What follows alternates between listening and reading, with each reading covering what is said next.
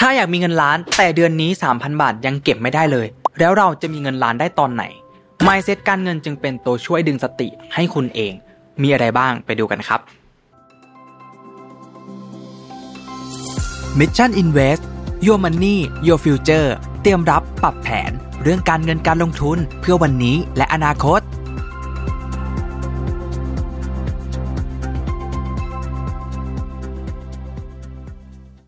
โลกที่หมุนไปข้างหน้าทุกวันนะครับแล้วก็เทคโนโลยีที่เปลี่ยนแปลงอย่างรวดเร็วอยู่ตลอดเวลาเนี่ยเราในฐานะคนทำธุรกิจเจ้าของกิจการที่ทำแบรนด์มาหลายปีเนี่ยเราจะต่อสู้แล้วก็อยู่กับการเปลี่ยนแปลงของกระแสโลกนี้ได้อย่างไรนะครับบางทีอาจจะถึงเวลาแล้วที่เราต้องคิดถึงเรื่องของการรีแบรนด์นะครับ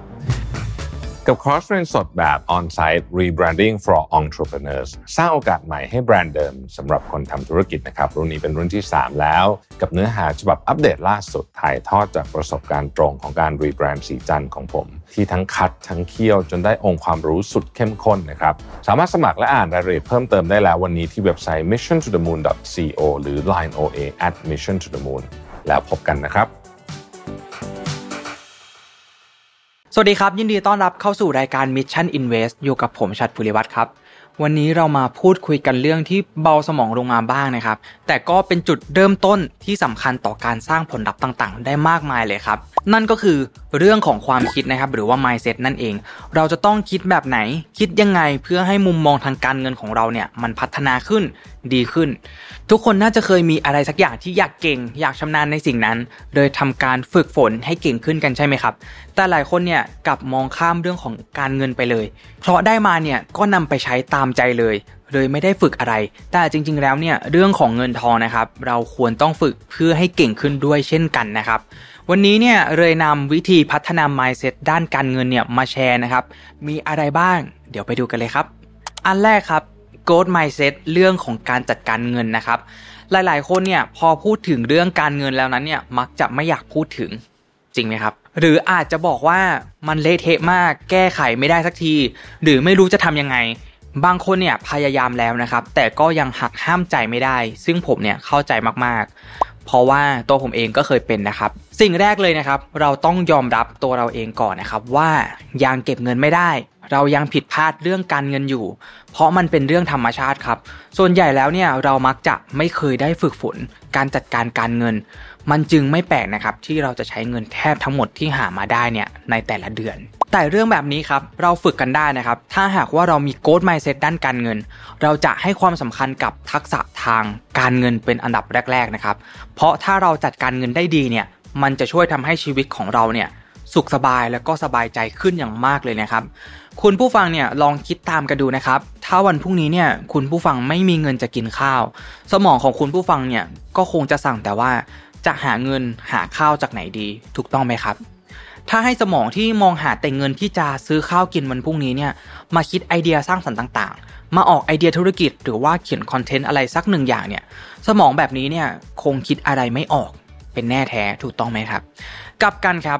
ถ้าสมองของคุณผู้ฟังเนี่ยปลอดโปร่งนะครับไม่มีความกังวลใด ๆนะครับ ทั้งสิ้นเลย เรื่องเงินเนี่ยก็ไม่กังวลอะไร เพราะจัดการไว้ดีแล้ว มีเงินเหลือกิน เหลือเก็บเหลือใช้นะครับ สมองของคุณผู้ฟังเนี่ยก็จะสามารถจินตนาการได้ไร้ขีดจำกัดมากๆ ไอเดียจะพุ่งพ่านอย่างแน่นอน ถูกต้องไหมครับผมเชื่อว่าหลาย ๆ คนเนี่ยน่าจะเคยอยู่ใน 2 รูปแบบสมองนี้มาบ้างแล้ว เพราะฉะนั้นเนี่ยมันหลีกเลี่ยงไม่ได้เลยจริง ๆ ครับว่า เรื่องการเงินเนี่ยเป็นปัจจัยสำคัญต่อความสุข และก็ขีดจำกัดของมนุษย์เรานะครับ ทักษะด้านการเงินเนี่ยจึงสำคัญอย่างมากเลยนะครับ เดฟแลมซี่เนี่ยผู้เขียนหนังสือการเงินที่ขายดีมากๆนะครับของ The New York Times นะครับอย่าง The Total Money Makeover เนี่ยเคยกล่าวเอาไว้ว่า money moves from those who do not manage it to those who do นะครับคือเงินจะไหลออกจากคนที่ไม่จัดการเงิน ไปหาคนที่จัดการเงินนั่นเองนะครับ คนที่เขารวยเนี่ยเขาไม่ได้รวยก่อนแล้วค่อยจัดการเงิน แต่เพราะว่าเขาเนี่ยจัดการเงินตั้งแต่ยังมีน้อยๆนะครับ เขาจึงร่ำรวยขึ้นมาได้ คุณผู้ฟังเนี่ยลองคิดตามนะครับ ถ้าวันนี้เนี่ยเงินจำนวนไม่มากนักเนี่ยเรายังจัดการไม่ได้ แต่เราจะไปรอให้เราเนี่ยรวยก่อน แล้วตอนนั้นเนี่ยเราจะจัดการมันได้ยังไงถูกต้องไหมครับ วันนี้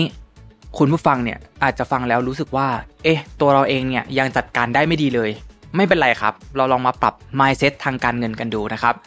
เมื่อเรารู้แล้วว่าเราต้องฝึกฝนด้านการเงิน ก็อยากให้ทุกๆ คนเนี่ยมีวินัยแล้วก็ซื่อสัตย์กับการเงินของตัวเองนะครับ ผมเชื่อว่าทักษะการเงินของทุกๆ คนเนี่ยจะต้องดีขึ้นอย่างแน่นอนครับ ข้อที่ 2 ครับ บริหารความเสี่ยง เราควรตระหนักถึงความเสี่ยงรอบตัวที่อาจจะเกิดขึ้นอยู่ตลอดเวลานะครับ ซึ่งมันมีหลากหลายเหตุปัจจัยมากมายเลย หลาย ๆ คนเนี่ยมักจะคิดว่า อะไรจะเกิดเนี่ยก็เกิดไม่สนใจ หรือว่าเราเนี่ยเป็นคนดูแลสุขภาพออกกำลังกายอยู่สม่ำเสมอโรคภัยเนี่ยไม่มาถามหาเราหรอก หรือว่าบางคนเนี่ยบอกว่าเป็นคนขับรถช้านะครับระมัดระวังตลอด แต่จริง ๆ แล้วเนี่ยเหตุปัจจัยความเสี่ยงต่างๆ ที่อาจจะเกิดขึ้นรอบตัวเนี่ย หรือบางทีมันเกิดกับตัวเราเนี่ยก็มักจะมาจากผู้อื่นกระทาถึงตัวเราได้เช่นกันนะครับ โดยที่เราอาจจะไม่เคยคิด หรืออาจจะมองข้ามมันไปนะครับ พอเกิดเหตุที่ไม่คาดฝันขึ้นเนี่ยก็ต้องมา แก้ไข แต่จะดีกว่าไหมครับ ถ้าเราตระหนักถึงความเสี่ยงต่างๆ ไว้ก่อนแล้ว แล้วสิ่งไหนเนี่ยเราป้องกันหรือว่าลดความเสี่ยงได้เนี่ยเราก็ลดมันก่อนซะเลยจำไว้เลยนะครับว่าการป้องกันเนี่ยมันใช้ต้นทุนน้อยกว่าการแก้ไขเสมอนะครับ คนที่บริหารความเสี่ยงได้ดีเนี่ยมักจะตระหนักถึงเหตุปัจจัยต่างๆ ที่นำไปสู่ความเสี่ยงในชีวิตเสมอครับ และจะใช้ชีวิตเนี่ยอย่างมีสติ ไม่ประมาทด้วยนะครับ คนกลุ่มนี้เนี่ยมักจะคิดเสมอว่าถ้าเกิดเรื่องนี้ขึ้นเนี่ยจะส่งผลกระทบอะไร และจะป้องกันยังไงได้บ้างนะครับ มันจึงเป็นเรื่องที่ดีมากๆ เพื่อไม่ให้เราเนี่ยประมาทกับการใช้ชีวิต และไม่ใช้ชีวิตชิลไปวันๆนั่นเองครับ แต่ก็ต้องขอบอกนะครับว่าอย่าไปกดดันหรือว่าเครียดมากจนเกินไปนะครับ เพราะว่าบางคนเนี่ยอาจจะบริหารความเสี่ยงจนไม่ได้เติบโตเลยก็มีนะครับ มันก็ปลอดภัยเกินไป เพราะฉะนั้นเนี่ยก็ต้องบริหารให้พอดีด้วยนะครับ 3. ครับวางแผนอนาคตครับ เรื่องของอนาคตเนี่ยเป็นสิ่งที่เราเนี่ยอาจจะนึกให้เห็นภาพเนี่ยของตัวเองเนี่ยได้ยากนะครับ บางคนเนี่ยทำได้ บางคนก็ทำไม่ได้นะครับ แต่การมีเป้าหมายในอนาคตนั้นเนี่ยถือว่าเป็นเรื่องที่ดีนะครับ เพราะเราเนี่ยจะมีจุดมุ่งหมายในชีวิต และถ้าเราเนี่ยได้มันจริงๆเนี่ยเราก็จะตั้งใจทำจนกว่า เราเนี่ยจะไปถึงเป้าหมายนั้น แล้วก็อาจจะมีเป้าหมายใหม่ขึ้นมาเราก็จะตั้งใจทำมันต่อไปนะครับ แล้วเราก็จะเก่งและพัฒนาขึ้นนะครับ แล้วการวางแผนอนาคตเนี่ยมันช่วยพัฒนาเรื่องการเงินได้ยังไงนะครับ แน่นอนครับว่าแผนอนาคตของเราเนี่ยย่อมมีเงินเข้ามาเกี่ยวข้องถูกต้องไหมครับ ถ้าวันนี้เนี่ยเรามีแผนอนาคตแล้ว แล้วสิ่งนี้เนี่ยมันมีปัจจัยด้านการเงินเข้ามาเกี่ยวข้องไหม ผมคิดว่าส่วนใหญ่เนี่ยน่าจะมีเข้ามาเกี่ยวข้องแน่ๆ เช่น บางคนเนี่ยอยากเรียนต่อนะครับ หรือว่าอยากเปิดบริษัทของตัวเอง อยากมีบ้าน อยากมีรถนะครับ หรือว่าอยากสร้างครอบครัว อยากแต่งงานนะครับ หรือบางคนเนี่ยอาจจะเป็นเรื่องเบสิกเลยก็ได้นะครับ มันเป็นเรื่องที่ยากนะครับ ถ้าเราไม่รีบทำนั่นก็คือการเก็บเงินไว้ใช้ตอนเกษียณนั่นเอง เพราะการเกษียณเนี่ยเป็นสิ่งที่ดูไกลใช่ไหมครับ หลายคนเนี่ยจึงคิดว่าเดือนนี้เนี่ยขอซื้อของก่อนละกันมีของที่อยากได้ เดี๋ยวเดือนหน้าเนี่ยค่อยเก็บ แต่พอไปเดือนหน้าเนี่ย ก็มีสิ่งที่อยากได้ใหม่เกิดขึ้นมานะครับ เราก็จะไปซื้อมาใหม่ เพราะฉะนั้นเนี่ยเราก็ไม่ได้เก็บสักทีนะครับ แล้วทุกคนเชื่อไหมครับว่าเงินที่เราจะต้องใช้ตอนเกษียณเนี่ย ถ้าเราลองประเมินตามไลฟ์สไตล์ของแต่ละคนดูแล้วเนี่ย มีโอกาสที่จะเกิน 10ถึง20 ล้านได้เลยนะครับและทุกๆคนเนี่ยมักจะเกินนะครับ โดยที่เราเนี่ยไม่คาดคิดเลย พอมันเป็นตัวเลขนี้เนี่ยมันก็ดูเยอะใช่ไหมครับ มันอาจจะดูเป็นเป้าหมายที่ ไกลเกินเอื้อมนะครับ แต่จริง ๆ แล้วเนี่ยเราสามารถทำได้ด้วยการวางแผนอนาคตทำตามแผนและมีวินัยกับการเงินตั้งแต่ตอนนี้เลยครับ ยิ่งเราวางแผนอนาคตเร็วนะครับ เราก็จะยิ่งเห็นภาพว่าท้ายที่สุดแล้วเนี่ยในระยะเวลาที่เหลืออยู่เนี่ยเราควรเก็บเงินแบบไหน ควรลงทุนอย่างไรนะครับ ถึงจะตอบโจทย์ และไปสู่เป้าหมายได้ในที่สุดนะครับ เพราะฉะนั้นเนี่ยมาทำก้าวแรกอย่างการวางแผนอนาคตให้สำเร็จกันเถอะครับ ต่อมาครับข้อที่4ครับ ออกจากวงจรอุบาทครับ เรื่องนี้เนี่ยผมจะเสริมจากข้อเมื่อกี้นะครับ วงจรอุบาทอันนี้เนี่ยเป็นสิ่งที่เกิดขึ้นซ้ำไปซ้ำมาวนแล้ววนอีกไม่รู้จบนะครับในสังคมไทยเรา ผมเชื่อว่าหลาย ๆ คนเนี่ยน่าจะรู้จักและมีคนรอบตัวเนี่ยประสบเหตุการณ์นี้อยู่อย่างแน่นอนนะครับ ผมขอพูดต่อจาก เรื่องการเก็บเงินเกษียณครับ ซึ่งมีเปอร์เซ็นต์ไม่น้อยนะครับที่ไม่เก็บเงินเลยตอนทำงานนะครับ พอตอนเกษียณเนี่ยทำให้เงินไม่พอใช้หลังเกษียณ จึงเป็นภาระทางการเงินที่ส่งต่อไปให้คนเจนใหม่เนี่ยหรือเจนถัดไปเนี่ยมาแบกต่อนะครับ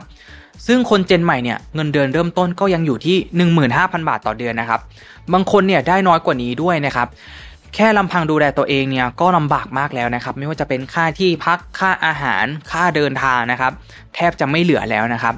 แต่ถ้าต้องมาแบกรับภาระทางการเงินอีกเนี่ยหนทางไปสู่อิสรภาพเนี่ยก็ช่างลิบหลีนะครับ เขาจึงต้องดิ้นรนพัฒนาทักษะใหม่ ๆ เพื่อ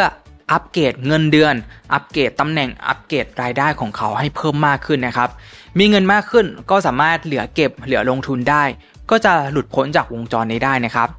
แต่กลับกันครับ คนที่ไม่สามารถหลุดพ้นจากวงจรนี้ได้ เขาไม่สามารถเก็บเงินได้เลยนะครับ จนเกษียณ พอเกษียณเนี่ยเขามีลูกก็ส่งต่อสิ่งนี้เนี่ยให้ลูกแบกต่ออีก พอลูกคนนี้เนี่ยเกษียณก็ส่งต่อให้ลูกของเขาอีก ในสังคมไทยเนี่ยมันจึงเป็นปัญหาการเงินที่ไม่จบสิ้นนั่นเอง เรื่องนี้เนี่ยมันโทษสิ่งใดสิ่งหนึ่งไม่ได้นะครับ มันอาจจะมีหลายปัจจัยนะครับ อย่างเช่น ความเหลื่อมล้ำเอ่ยนะครับ โอกาสในการเข้าถึงสิ่งต่างๆ เอ่ยนะครับ แต่ถ้าปัจจัยภายนอกเราแก้ไขอะไรไม่ได้เนี่ย วันนี้เนี่ยเราเริ่มแก้ไขที่ตัวเราเนี่ยดีกว่าครับ ถ้าเรามี mindset ที่ไม่อยากอยู่ในวงจรนี้ เราอยากเกษียณรวย ส่งต่อความร่ำรวยให้ทายาท ให้เจนถัดไป เราเริ่มสร้างได้จากเจนของเราเลยครับ อยากให้คนรุ่นใหม่ทุกคนเนี่ยตระหนักถึงสิ่งนี้ และมาเริ่มสร้างการเกษียณรวยกันครับ วงจรอุบาทนี้เนี่ยก็จะค่อยๆลดลงและหายไปครับ ผมเชื่อว่าคนรุ่นใหม่ทุกคนเนี่ยสามารถมีฐานะทางการเงินที่ดีได้ครับ ข้อที่ 5 ครับ พัฒนาการทำงานนะครับ พัฒนาการทำงานเนี่ยก็อาจจะดูไม่เกี่ยวกับการเงินใช่ไหมครับ แต่มันเกี่ยวอย่างแน่นอนนะครับ เพราะว่า การทำงานเนี่ยก็ย่อมได้เงินใช่ไหมครับ แต่มากกว่าเงินเนี่ยมันคืออะไรที่เราจะได้กลับไปบ้าง บางคนเนี่ยได้เยอะบางคนได้น้อย นั่นก็คือ